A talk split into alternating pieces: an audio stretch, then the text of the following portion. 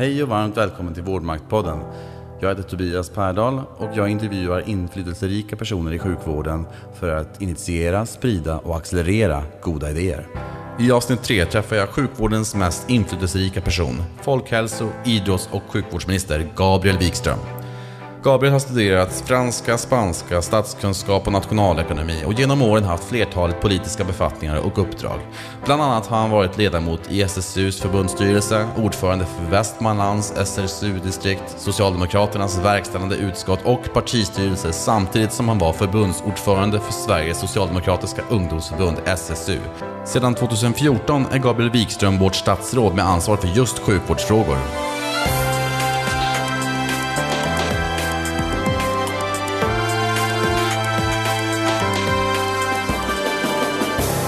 Idag talar vi om att motionera minst varannan dag och vikten av att balansera arbete och fritid så man räcker till hemma och på jobbet och sig själv. Vad man kan göra åt bristen på vårdplatser och sjuksköterskor. Om när faxen ska pensionera sig i sjukvården. Och om regeringens handlingsplan för e-hälsoarbete. Ja, och mycket annat såklart. Varmt välkommen till Vårdmaktpodden. Tack så mycket. Hur mår du idag? Jag mår bra tack. Hur mår du? Jag mår utmärkt. Du ser vältränad ut. Ja, det råder nog delade meningar om, men eh, jag försöker hålla mig i form. Men jag har förstått att du tränar regelbundet. Ja, När gjorde du det senast? i eh, förrgår faktiskt. Vad gjorde du då?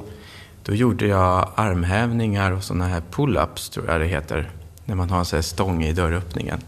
Så jag har gått över, förut så hade jag väldigt mycket eh, tid på gymmet. Men nu så har jag gått över till ett antal basövningar som jag kör hemma. Både för att eh, de är lättare att hinna med, men också för att eh, jag tycker att skaderisken är mycket mindre. Så hur ofta hinner du träna på en vecka? Ja, jag siktar på att träna varannan dag ungefär. Eh, och hittills har det gått ganska bra. Men sen så är det ju vissa veckor som förstörs på grund av förkylning eller sena möten och tidiga morgonflyg och vad det nu kan vara för någonting. Så man kan alltid hitta någon ursäkt. Ja, hur många armhävningar gör du på raka dag? Jag brukar göra ungefär eh, 20 gånger 4.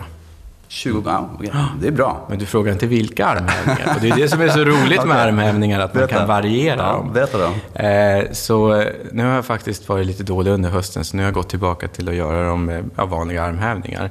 Men tidigare så gjorde jag med fötterna uppe på en, på en höjd. Då. Och då blir det ju tyngre. Mycket. Och sen så eh, målet, jag skulle faktiskt vilja komma upp och kunna göra sådana här eh, handstående armhävningar när man står helt eh, vertikalt. Men jag tror att det är en bra bit kvar. Kan du göra med en arm? Ehm, nej, det tror jag inte. Jag har inte testat faktiskt. Du får testa det. Jag ska testa det ikväll. Du ansvarar för idrott, folkhälsovård och sjukvård. Och då undrar man, hur stor del av din tid kan du lägga på sjukvård? Oj, det där är en fråga som jag ofta brukar få. Den är faktiskt väldigt svår att svara på. Det är för att anledningen till att jag har den här kombinationen av ansvarsuppgifter, det är just att vi ska ha ett mer eh, holistiskt perspektiv på hälsa och kunna smälta ihop de här områdena. Jag brukar jämföra med, eh, ta cancerområdet till exempel. Vi fick jättefina eh, nya prognoser här i, i våras. Eh, de var fina för att de var välgjorda, men de var ganska dystrade för att visa att antalet cancerfall kommer i princip att fördubblas till 2040. Kostnaderna kommer att fördubblas och ligga på eh, dryga 60 miljarder. Det var det dystra. Det positiva var ju att en tredjedel av alla cancerfall går att förebygga om vi gör rätt saker. Men då kommer vi tillbaka till att minska rökningen, minska alkoholkonsumtionen, öka den fysiska aktiviteten, förbättra kosten. Och då är vi inne på folkhälsoområdet. Då måste man fråga sig, är det här ren folkhälsopolitik eller är det också sjukvårdspolitik i, i en bredare bemärkelse? Jätteintressant. Vad tänker du själv kring hur man ska merga det här på ett bättre sätt? Jag tänker att dels har vi kommit en bit med att jag har de här ansvarsområdena tillsammans som jag har. Men eh, jag tror också att vi behöver möta det här på... Eh, dels behöver vi ha en, en eh, approach i samhället där vi kan ha ett hälsoperspektiv på alla politikområden. Vi vet ju av forskning att förmodligen kommer det vara viktigare vad vi gör på utbildningsområdet och att vi kan ge alla en bra kunskapsgrund att stå på, möjligheter att komma ut på arbetsmarknaden och delta i det demokratiska samtalet. Det kommer vara viktigare för människors hälsa och allmänna välbefinnande än vad vi gör direkt i hälso och sjukvården. Men eh, hälso och sjukvården, det går inte att komma ifrån att den är helt central i hälsoarbetet. För här finns engagemanget, erfarenheterna, kunskaperna och de måste vi ha med oss också i ett breddat hälsoarbete. Där tror jag att det vi behöver göra mer utav i hälso och sjukvården, det är att jobba förebyggande. Det har varit för mycket fokus på att man ska eh, lösa Eh, man ska jobba med sjukdomar och man ska jobba med olycksfall och så vidare. Och sen så ska det förebyggande liksom jobbas in när patienterna ändå kommer till läkaren eller när man ändå får en kontakt med människor. Jag tror att vi måste jobba mycket mer systematiskt och det görs ju på en del håll i landet redan. Västerbotten är ett bra exempel där man jobbar med förebyggande hälsoundersökningar för 40, 50, 60 och numera 70-åringar. Och det tror jag är någonting som man kan eh, titta mer på. Men eh, just då klassiska sjukvårds och hälsofrågor, kan du lägga hälften av din tid på det? Eller? Ja, minst. minst. Om, om, om, man ska tvingas svara så är det ju minst det. För att det, det är ju här de stora utmaningarna eh, finns med kort perspektiv. Och då handlar ju kanske framförallt om kompetensförsörjningsfrågorna. Jag menar, oavsett vilket problem man hittar inom hälso och sjukvården, när man börjar skrapa på ytan så kommer man ju ner på att det ofta har att göra med kompetensförsörjningen. Antingen är att man har en ren brist på olika personalkategorier eller att den tid som läkare eller sjuksköterskor eller andra grupper har till sitt förfogande används på, på fel sätt. Som minister så förutsätter jag att man har ganska stort stöd av sin stab och också sakpolitiska frågor. Finns det någon där som har sjukvårdsutbildning eller bakgrund? Inte sjukvårdsutbildning, men jag har ju personer i staben som har jobbat med hälso och sjukvårdspolitik tidigare och socialpolitik också. Och eh, det tycker jag är, det är ett väldigt stort stöd för mig.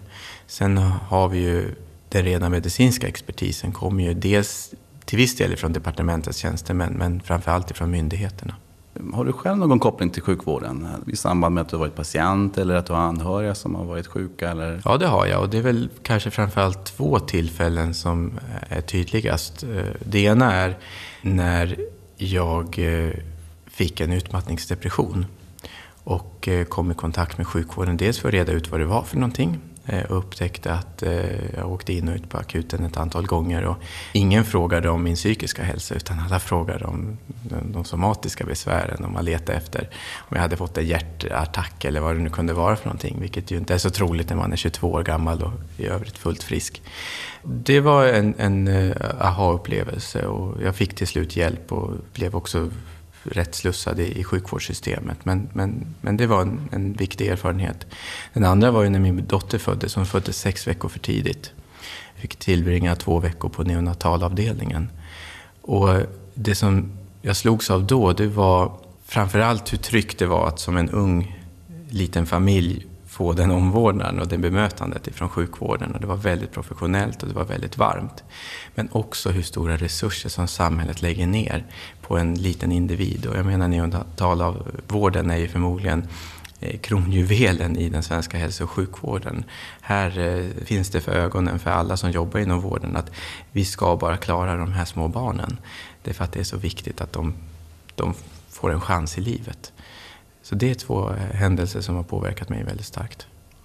Utifrån ett patient eller anhörigperspektiv, fanns det någonting där som du kände att sjukvården hade kunnat göra bättre? Ja, när det gällde min egen eh, utmattningsdepression så fanns det definitivt det. det. Man hade behövt lyssna mycket mer på mig. Eh, man hade behövt ta mina besvär på större allvar. Eh, för då hade jag kunnat snabbare fått hjälp och jag hade sluppit eh, ta en massa värdefull tid och resurser från akuten. Eh, och, och vill man dra det ännu längre så skulle man kunna sagt att om hälso och sjukvården hade jobbat mer förebyggande så kanske jag eller andra som lider av lättare former av psykisk ohälsa aldrig hade behövt hamna hos hälso och sjukvården. Och när det gäller min dotter när hon föddes så där har jag en egentligen bara ros att ge till både personalen och sjukvårdssystemet. Det var oerhört professionellt, det var väl koordinerat och man tog både oss och, och framförallt eh, min dotter på väldigt stort allvar.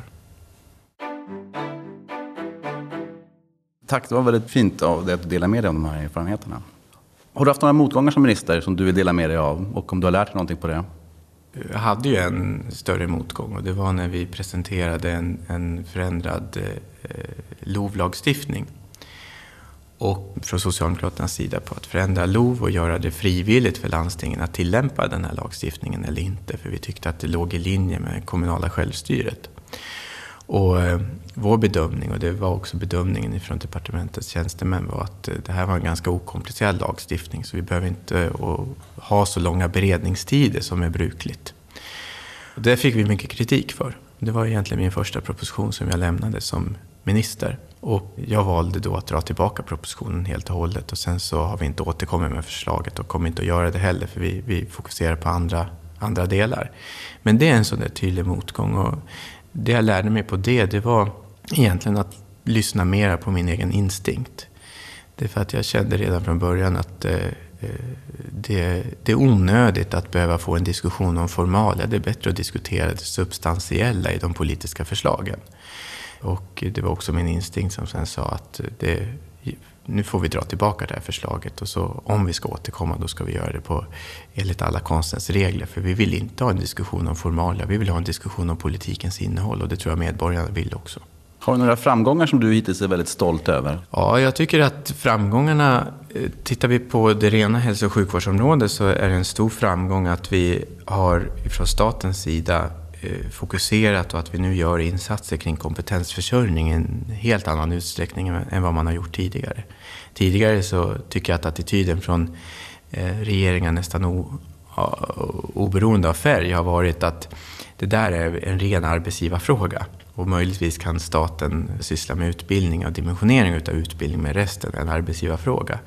Och jag sa ju från början att det här är en fråga där staten måste engagera sig tydligare, för det är ett problem vi har över hela landet och det är som sagt ett problem som ligger bakom många av de andra utmaningarna vi ser inom hälso och sjukvården. En annan är ju att eh, vi har ett eh, mycket bättre arbete kring e-hälsan i hälso och sjukvården. Och där har vi ju nu ett, ett antal Eh, reformer i pipelinen. Allt ifrån att ta fram en konkret handlingsplan för att komma till rätta med e-hälsan, eh, men också att vi ska eh, sjösätta en ny struktur för hela det här arbetet. För ett problem är ju att det är så många aktörer inblandade.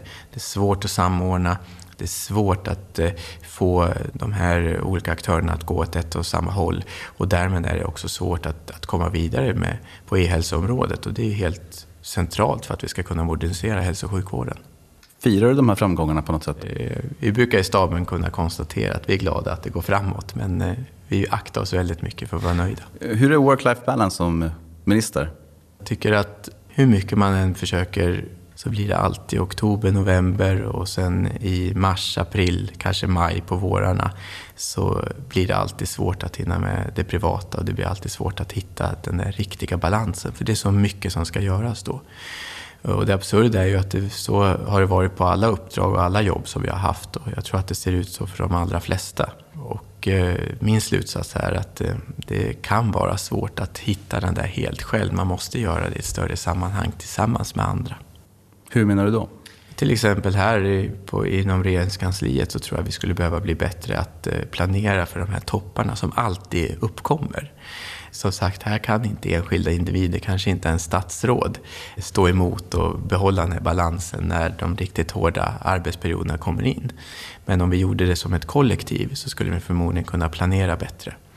Eh, och det där tror jag gäller på många arbetsplatser. Att eh, vill man undvika utbränning, vill man undvika ohälsa i olika former, då måste man se på helheten. Man kan inte lägga ansvar på enskilda individer. Jag har förstått att du också är ett, eh, en liten tjej. Har du varit pappaledig någonting under ministertiden här? Nio månader var jag pappaledig när hon föddes. Och eh, det är någonting som jag känner att jag har igen nu. Det är för att vi har en väldigt bra kontakt eh, och jag känner att eh, jag och hennes mamma är jämställda i förhållande till henne. Nu så lever ju inte jag och hennes mamma ihop längre och det gör att jag har henne varannan vecka. Och det har faktiskt hjälpt, måste jag säga, i det här stressiga liv som jag lever. För då vet jag att varannan vecka så, så behöver jag fokusera på henne, för det, det är liksom min tid med henne. Eh, men det gör ju å andra sidan att de veckor jag inte har henne, då blir det liksom fullt med jobb ifrån när man vaknar tills att man, tills att man går och lägger sig. Men det är ändå okej. Okay. Är det en hämta-vecka nu? Eh, det är det faktiskt. Mm. Och då beger du dig till Västerås här i eftermiddag? Då beger jag mig till Västerås i eftermiddag och den här eftermiddagen så har jag fått hjälp utav, utav eh, eh, hennes mamma. Eh, så hon hämtar på fritids och sen så hämtar jag henne därifrån lite senare. Vad är den vanligaste frågan du får när du möter eh, patienter ute i samhället? Många skulle ju kanske tro att det första man gör som patient när man träffar sjukvårdsministern, det är att klaga på vården. de allra flesta, det första de gör det är att berömma vårdpersonalen och eh, vara väldigt glada och tacksamma över den vård man får. Och det har visat sig i många undersökningar också att patienter, eller blivande patienter, de har en mycket sämre bild av vården tills man själv har fått vården. Och då går liksom förtroendekurvan uppåt. Det är intressant. Sen de frågor som kommer upp då, om man ändå ska klaga lite, det är ju naturligtvis att man tycker att personalen får springa lite för mycket. Eh, att eh, koordineringen av vården inte funkar, men det är inte riktigt så man uttrycker det. Man uttrycker det som att det är krångligt att veta exakt vad, Eh, vad som gäller och exakt var man ska vända sig med sina besvär. Och att det är nya läkare hela tiden och sådana saker. Och det är ju också sånt som vi känner igen från undersökningar, och särskilt när vi jämför oss med andra länder.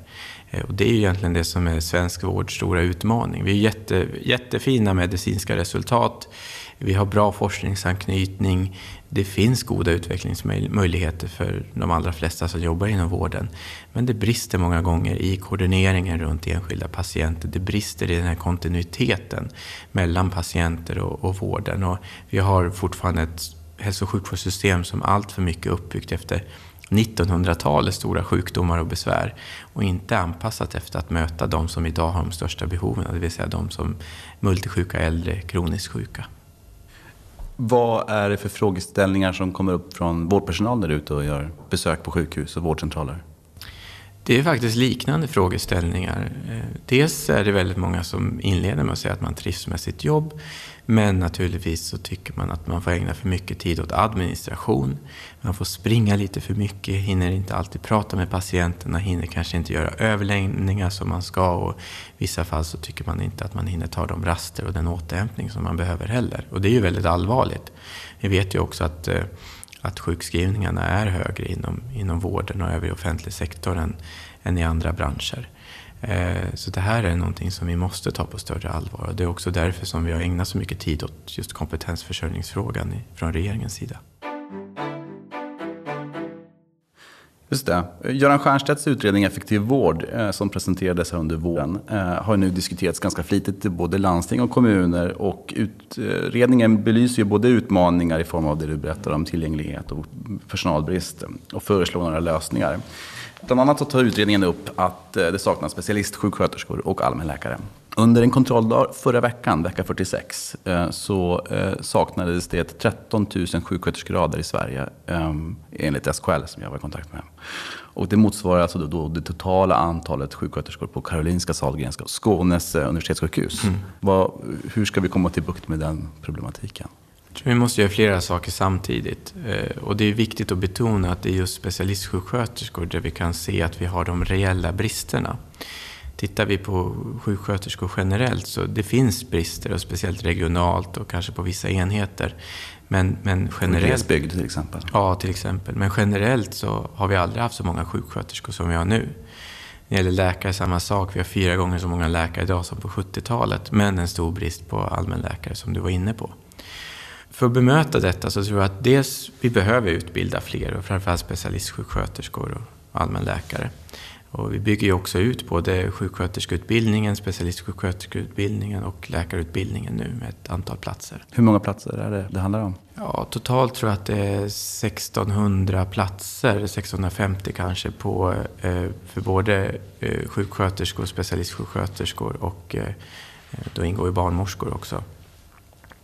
Läkare har jag inte i huvudet, men det är ju en utbyggnad som har pågått några år och som ska vara klar till 2019. Eh, och där, eh, men däremot så tror jag att det är ju bara en del i detta. Sen måste vi också titta på men vad får man då göra när man kommer ut. Och där ser vi att en alldeles för stor andel av tiden går till administration till exempel. Det är inte alltid onödig administration, men det är administration som andra grupper skulle kunna utföra. Och då ser vi att då har vi en brist på eh, medicinska sekreterare till exempel. Vi ser att många sjuksköterskor får ägna sin tid åt Eh, att göra typiska undersköterskeuppgifter eller uppgifter som de eh, tidigare vårdbiträdena gjorde. Och då ser vi att då har vi en brist på personal kanske undersköterskor, men också personal som kan jobba med vårdnära service. Och så där kan vi hålla på. Så det här är mycket mer komplext än att bara utöka antalet eh, utbildningsplatser. Det är viktigt, men det är också viktigt att titta på kompetenssammansättning och vad man faktiskt ägnar sin tid åt. För att lösa mycket av den här sjuksköterskebristen och även läkarbristen på sina ställen så man tagit in bemanningsbolag som helt enkelt förser sjukvården med hjälp. Vad tänker du om det? Ja, det är ju väldigt olyckligt. För att det är klart att i vissa toppar så behöver man anlita bemanningsföretag. Jag tror att man aldrig kommer komma undan det. Men när man nu gör det i ordinarie verksamhet och eh, man gör det på ett sådant sätt att man hotar kontinuiteten mellan sjukvården och patienterna och därmed också patientsäkerheten, då är det ett allvarligt problem. Och eh, jag tror att det här är ett tecken på att man har ägnat för lite tid åt det som jag var inne på nyss. Alltså att prata om dels vad ägnar den personal man anställt sin tid åt? Det är ju ekonomiskt vansinne och stort slöseri med med utbildning och kompetens. Att läkare sitter och gör administrativa uppgifter som någon annan skulle kunna göra. Varför ska högutbildad eh, personal med en lång utbildningsbakgrund göra sånt som kanske någon annan skulle kunna göra? Förmodligen mycket bättre och mycket snabbare. Medan läkarens uppgift borde vara just att möta patienter och ägna sig åt den delen. Vad tänker du om utredningen eh, Effektiv vårds förslag om att man ska satsa mer på primärvård genom att flytta resurser från akutsjukhusen? Jag tycker att det är bra och eh, det är ju också ett förslag som har tagits emot väldigt väl från hela hälso och sjukvårdssverige och det gäller för utredningen i stort. Men eh, den stora nöten att knäcka det är ju hur man ska göra det här i praktiken.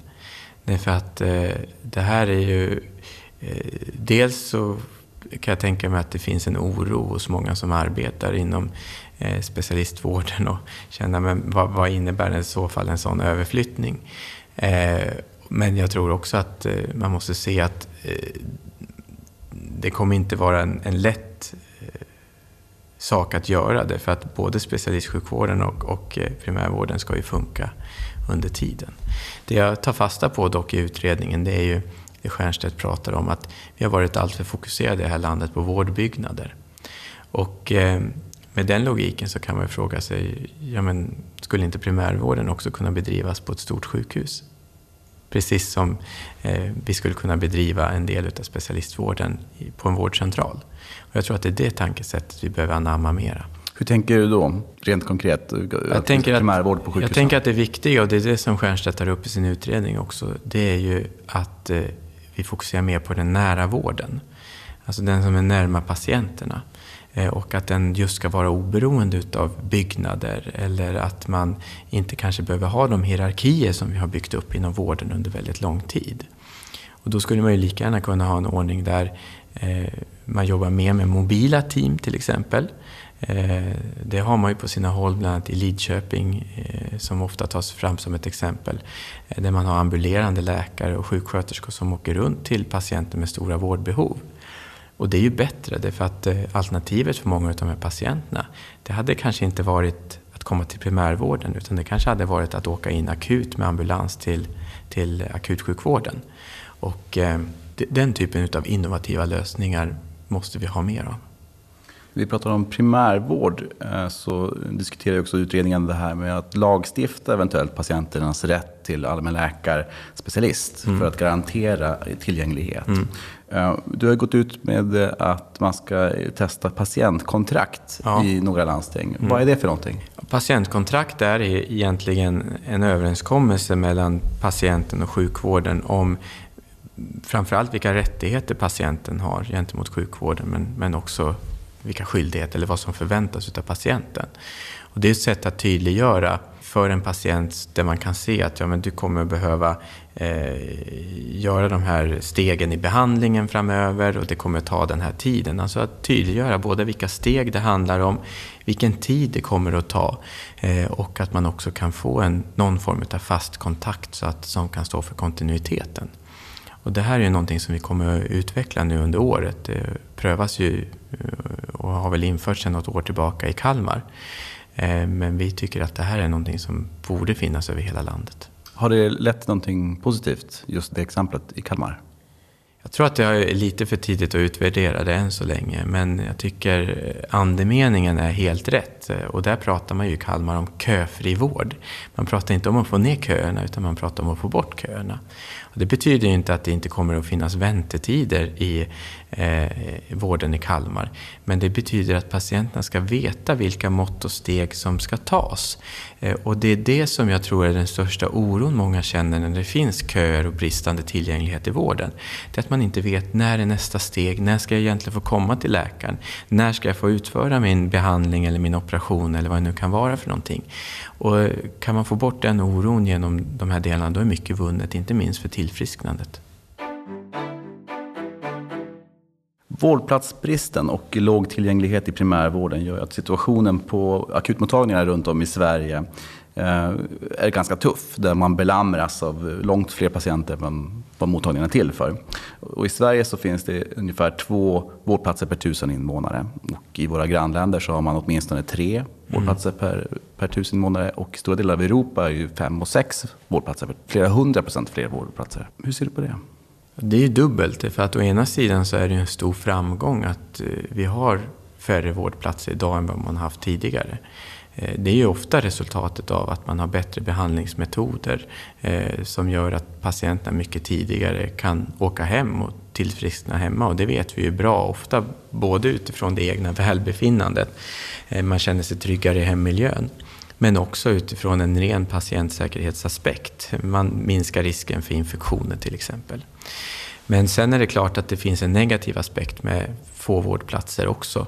Och det är ju att marginalerna är så små. Så att uh, har man personalbrist på en avdelning till exempel så tvingas man stänga många vårdplatser. Patienter får ligga i korridoren eller skickas hem för tidigt.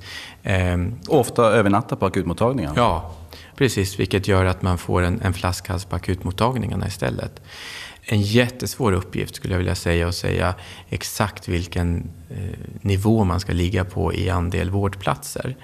Eh, men vad jag tror man behöver betona mer, och det gäller inte bara vårdplatser utan det gäller nog vården i stort, det är behovet av marginaler. Man kan inte resursoptimera hela tiden utan man måste i större utsträckning bygga in marginaler i verksamheten. Och sen om det sker i att man avlastar befintlig personal från ett antal arbetsuppgifter, till exempel administration eller, eller vårdnära service som vi pratade om förut. Eller om det eh, sker genom att man, att man anställer fler sjuksköterskor eller läkare eller andra kategorier. Det måste vara upp till verksamheten att avgöra. Men jag tror att bristen på marginaler i verksamheten, det är egentligen det som är huvudproblemet. En stor del av vårdplatsbristen beror ju på bland annat resursbristen i form av sjuksköterskor. Mm. Um, inte minst i Stockholm, men mm. i stora delar av landet är det ju samma problem. Ja.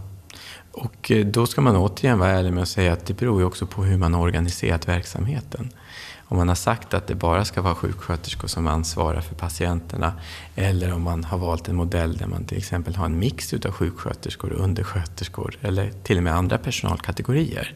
Så att ibland tycker jag att man inom vården är både alltför hierarkisk och, men också alltför stelbent.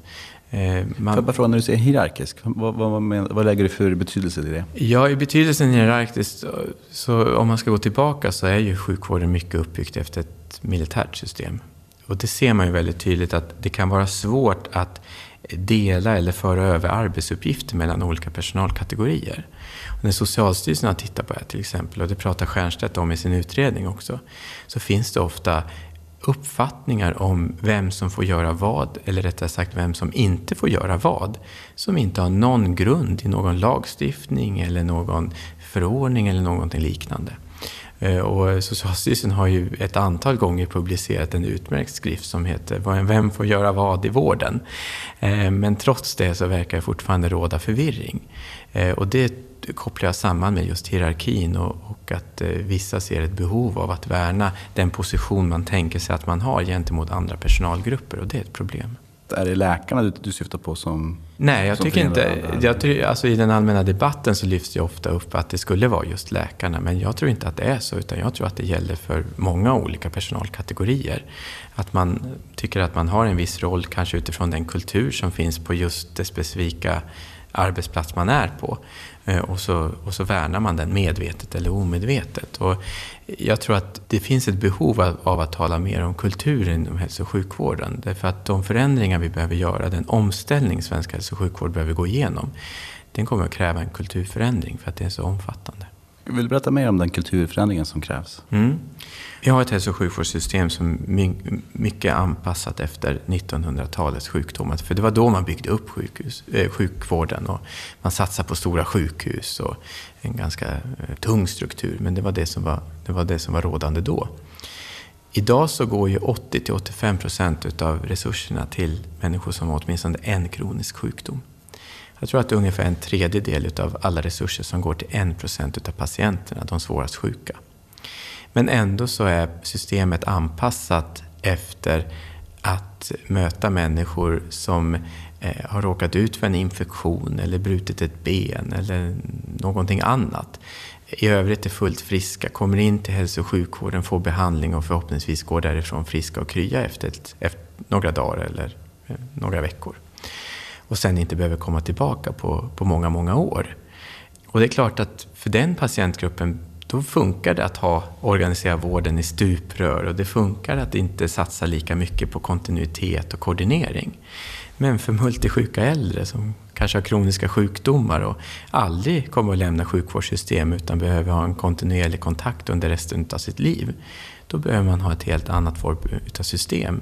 Med där man kan jobba mer, ja, dels patientcentrerat och, och ta del av deras erfarenheter och kunskaper när man utformar vården. Men också att man kan organisera mer i teambaserat och att man inte eh, har en verksamhet som bygger på stuprör utan, utan är just centrerad runt patienten. Det görs på sina håll men i alldeles för liten omfattning. Vad tänker du om eh, Göran Stiernstedts förslag om att flytta över ansvaret från, eh, för akut sjukvård från sjukhus till primärvård? Jag tycker att det är intressant. Jag tycker att det går helt i linje med tankarna om att inte vara så fixerad vid byggnader. Eh, sen ska ju det där göras med, med hänsyn till vad är det för slags akut sjukvård man pratar om. Jag menar, mycket av den akuta sjukvården behöver ju sjukhusens stora resurser därför att det, det, det är väldigt intensivt. Eh, men eh, sen finns det ju delar där som man inte alls behöver komma till akuten för. Men där det räcker med en närakut eller en primärvård som är öppen eh, på kvällar och helger eller liknande. Internationellt och i synnerhet i anglosaxiska länder så har man ju sedan 30-40 år haft akutläkarspecialister som, som ansvarar för akutmottagningarna. I, I Sverige så har vi ju åtminstone sedan 70-80-talet i huvudsak oerfarna mm. personer som står och tar hand om patienter som söker för tillstånd, som du berättade lite grann själv om. Mm. Där man inte har den breda kompetensen, man har inte ens kanske träffat patienter med lätt psykiatriska besvär. Mm. Och har inte med sig det kunskapsbagaget. Nej. Vad är dina tankar kring, kring det och det systemet? Jag är väldigt förvånad över att det fortfarande är så. Eh, och eh, jag är också förvånad över att när jag åker runt och träffar landstingen, för det gör jag en gång om året i formella dialoger, så är det på sina håll som man lyfter fram att titta, nu håller vi på med en innovation här. Vi ställer de bästa läkarna, de bästa specialisterna i dörröppningen på akuten och så får de eh, dirigera patienten och det ger jättefina resultat. Så tänker man sig sinne, det här borde vara en standard, det här borde vara en norm. Och jag har ingen bra förklaring till varför det ser ut som det gör. Men det är helt uppenbart att eh, vi måste se över hur akutsjukvården fungerar. Det är också någonting som Göran Stiernstedt påpekar och det görs också i Måns Roséns utredning om den högspecialiserade ja. vården. Mm. Ja, mm.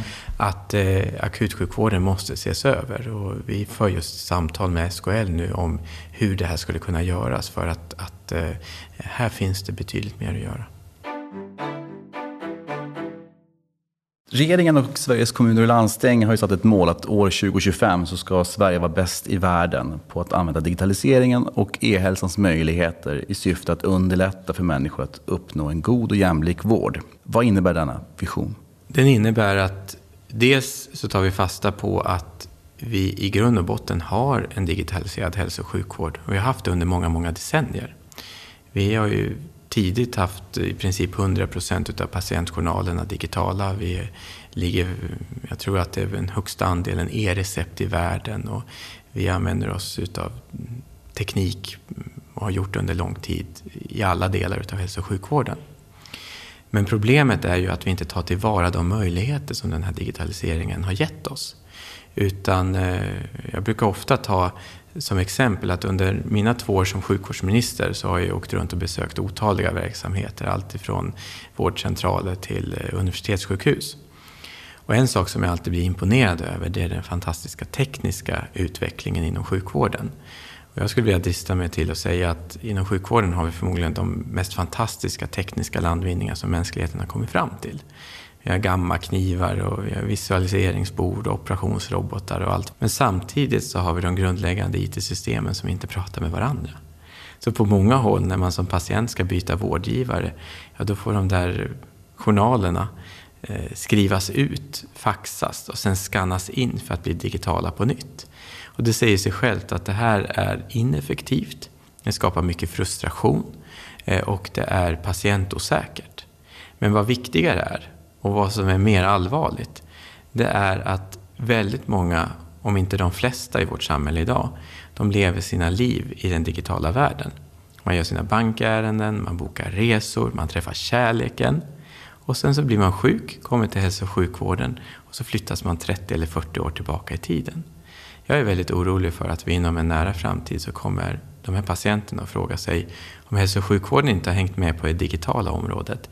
Vad är det mer man inte har hängt med på? Har man inte hängt med på det medicinska heller? Så det här är en mycket viktig uppgift att förbättra och ta tillvara digitaliseringens möjligheter om vi ska kunna bibehålla förtroendet för svensk hälso och sjukvård. Vem ska ha ledartröjan här? Staten. Och det har vi också tagit på oss. Det var ju vårt initiativ att vi tog fram den här eh, visionen tillsammans med SKL.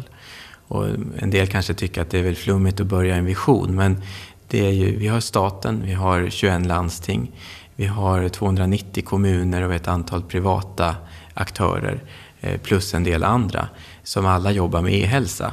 Vi måste sätta oss ner och vara överens om, okej, okay, vad är målet? Vart ska vi någonstans? Och det är vi med visionen. Men det viktiga arbetet, det pågår just nu och inom snart kommer vi att presentera både en konkret handlingsplan men också en ny struktur för eh, e-hälsoarbetet. Eh, just för att kunna få ihop alla de här aktörerna. Vi kan gå åt samma håll och i samma takt. Jätteintressant. När får vi reda på det? Jag hoppas att vi ska kunna presentera det här runt årsskiftet. Jag vill inte gå in på detaljer men arbetsplanen kommer att stipulera vem som ska göra vad i det här arbetet. Eh, också peka ut vilka som är de viktigaste områdena. Och för statens del eh, så är det ju dels att se över lagstiftningen. Eh, sen också att eh, standardisera termer och begrepp. Det finns också ytterligare uppgifter som bara staten kan göra. Eh, när det gäller lagstiftningen så har vi dels den stora frågan om avvägning mellan personlig integritet å ena sidan och effektivitet, patientsäkerhet å den andra. Och den kommer vi inte ha löst till årsskiftet, men jag hoppas att vi till årsskiftet ska kunna presentera ett förslag till gemensam läkemedelslista. För det är ju också ett exempel att trots att vi har i princip 100 procent av alla recept som är recept kan man fortfarande som förskrivande läkare inte ha full koll på vilka mediciner ens patient har fått utskrivna. Och det är ett hot mot patientsäkerheten men som sagt också mot effektiviteten. En viktig aktör för att ändå få samordningen att ske måste ju ändå vara E-hälsomyndigheten mm. som nu flyttar till Kalmar. Vad är dina tankar om det? För det har fått en del kritik. Ja, och då är jag väldigt noga med att påpeka att det är inte hela myndigheten som flyttar till Kalmar. Utan vi flyttar den delen av myndigheten som jobbar med kärnverksamheten och där det finns goda rutiner och, och kompetens upparbetad. Eh, medan de delar som sysslar just med utveckling utav e-hälsoområdet och där vi behöver eh, jobba nära andra aktörer och där vi behöver ha fullt fokus de närmaste åren. Eh, den delen av myndigheten stannar kvar i Stockholm. Det Sen finns ingen risk att det, att det att det förlångsammas eh, arbetet kring de här frågorna? Jag tror inte att det gör det. Eh, däremot så är det någonting som vi är väldigt vaksamma på. Vi har en nära dialog med, med myndigheten. Eh, men eh, jag tycker att den konstruktion vi har valt den borgar för att det inte ska finnas en sån risk. Det kom en rapport i somras från McKinsey bland annat som uppger att digitaliseringen av sjukvården på många sätt kan spara in stora belopp. Mm. Uppemot kanske 25 procent av sjukvårdens kostnader fram till 2025, mm. den här tiden som vi pratar om. Um, och jag tänker bara, hur ska vårdpersonalen kunna liksom bli engagerad i det här? Det finns inte, de har inte ens smartphones i Nej. sitt arbete. Nej. Man använder fax. eh, och personsökare. Det är dagligdags mm. idag. Om mm. du går på akutmottagningen eller för den delen vilken jourlinje mm. som helst, så är det den verkligheten man lever i. Mm. Det är ganska stora investeringar som måste göras här. Ja, och samtidigt så är det stora potentiella vinster också. Så att det är ekonomiskt rationellt att göra den här typen av investeringar. Och det är väl det som man inte har sett under ganska många år, utan man har sett det bara som en kostnad och inte som ett sätt att undvika ännu större kostnader i en nära framtid. Det tankesättet tycker jag börjar släppa nu, att man ser att det här är IT-lösningar och förbättrade IT-lösningar måste få kosta pengar initialt för att det kommer också spara pengar.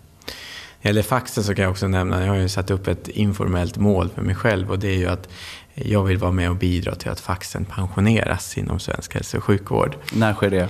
Ja, det är för tidigt att säga, men åtminstone till 2025 eh, vore det väl rimligt att när vi då kan ta tillvara digitaliseringsmöjligheter på bästa sätt, ja, då behöver vi inte heller ha faxen kvar. Men förhoppningsvis, oh, 2025, tidigare, förhoppningsvis tidigare än så. Och, eh, eh, men här är också viktigt att se att det handlar inte bara om IT-systemen som sådana, utan vi får allt mer berättelser, jag har fått det under mina år som sjukvårdsminister, om hur man har investerat stora belopp i journalsystem och andra typer av IT-verktyg. Men inte lagt en enda krona på utbildning till de som ska använda systemen. Vilket gör att man inte får ut mesta möjliga av den investering man har gjort. Eh, och eh, att man bygger in ad hoc-lösningar eh, eller för den delen att man använder föråldrad teknik i alldeles för stor omfattning.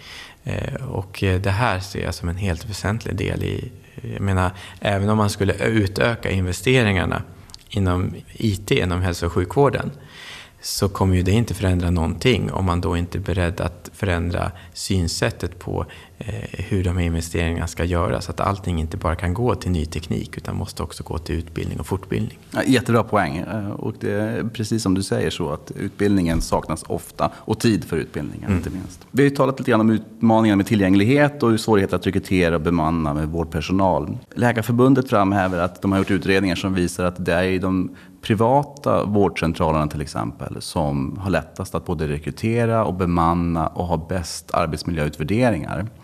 Det vill säga att när proffsen får vara proffs och driva mm. och leda sina egna verksamheter. Vad är dina tankar kring det? Jag tycker att det är intressant att analysera vad det beror på. Det kan vara så att eh, privata vårdcentraler finns i ökad utsträckning i storstadsområden eller innerstäder och att det därmed är enklare att rekrytera personal.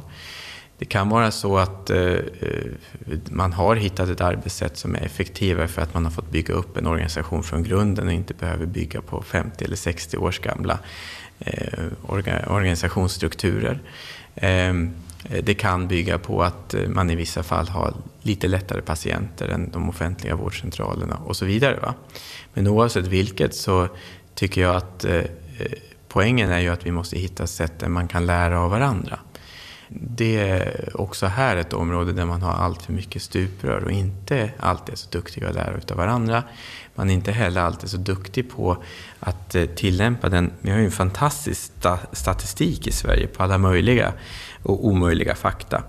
Och den här skulle vi kunna använda ah, i mycket större omfattning för att kunna utforma vårdcentralerna ut efter det område eller de patientgrupper man möter. Det gör vi inte alltid i den utsträckning som skulle behövas. Och då får vi ofta en primärvård som inte är helt behovsanpassad. Välfärdsutredningen slår ju ner på vinstnivåerna, och, men lyfter också fram behovet av kvalitetskrav. Liksom, mm. eh, skulle inte just kvalitetskrav kunna vara ett väldigt bra, en bra frågeställning att driva från din position? För att jag tänker att 21 landsting, att du ska få olika kvalitetskrav mm. i olika delar av Sverige känns inte som särskilt jämlikt. Nej, det gör det inte. Och eh, här har vi ju en, ett arbete igång där vi tittar på hur kan de nationella kunskapsstöden, hur kan vi se till att de faktiskt används Eh, i större omfattning. För de bidrar ju till att öka jämlikheten, men används ju idag i varierande omfattning.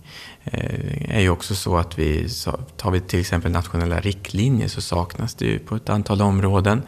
Eh, och på många områden så har man inte heller ett sådant strukturerat arbete för att använda senast tillgängliga kunskap i vården.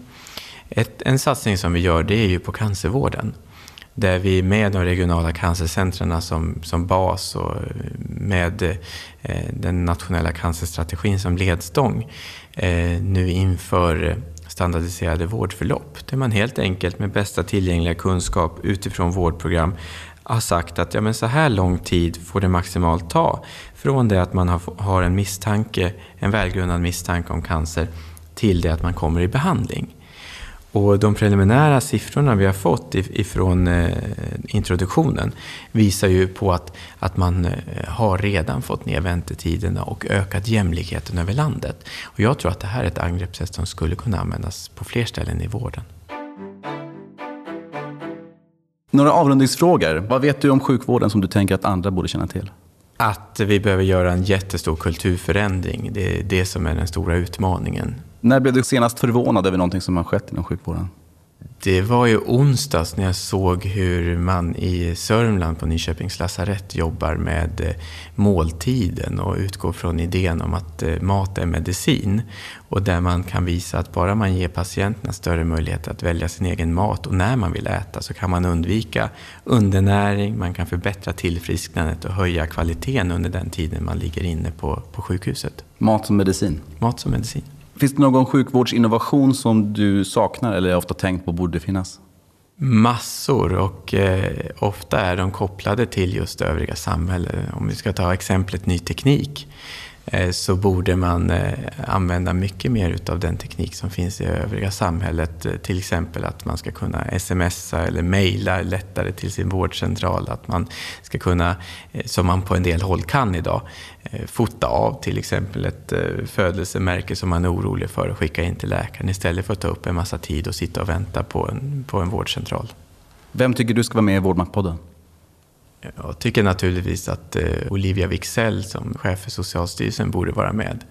Jag är väldigt stolt över att vi kunde rekrytera henne till Socialstyrelsen och eh, hon har redan gjort eh, stora insatser på myndigheten.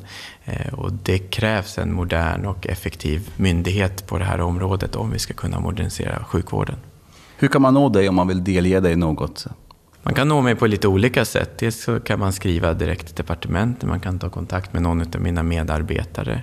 Eh, jag finns på Twitter. Det är inte alltid säkert att man får kontakt. Instagram? Snapchat? Instagram finns jag också. Snapchat är jag ganska privat på använder inte så stor utsträckning. Och sen har jag en Facebook-sida. Är det något som du hade önskat eller tänkt att få prata om idag som vi inte har berört? Jag hade gärna pratat mer om jämlik hälsa därför att det här är den stora utmaningen. Vi har ju en situation i Sverige där hälsoutvecklingen går åt rätt håll generellt men där ohälsan, eller hälsan skiljer sig väldigt mycket mellan olika grupper. Eh, och just för att möta den utmaningen har ju regeringen satt upp ett mål om att sluta de påverkbara hälsoklyftorna inom en generation. Ska vi lyckas med det arbetet så kommer det att kräva en enorm ansträngning från alla politikområden och det kommer att kräva att vi eh, tänker om och tänker nytt på egentligen alla politikområden. Stort tack för att eh, du varit med i Vårdmaktpodden Gabriel. Tack så mycket, det var väldigt kul.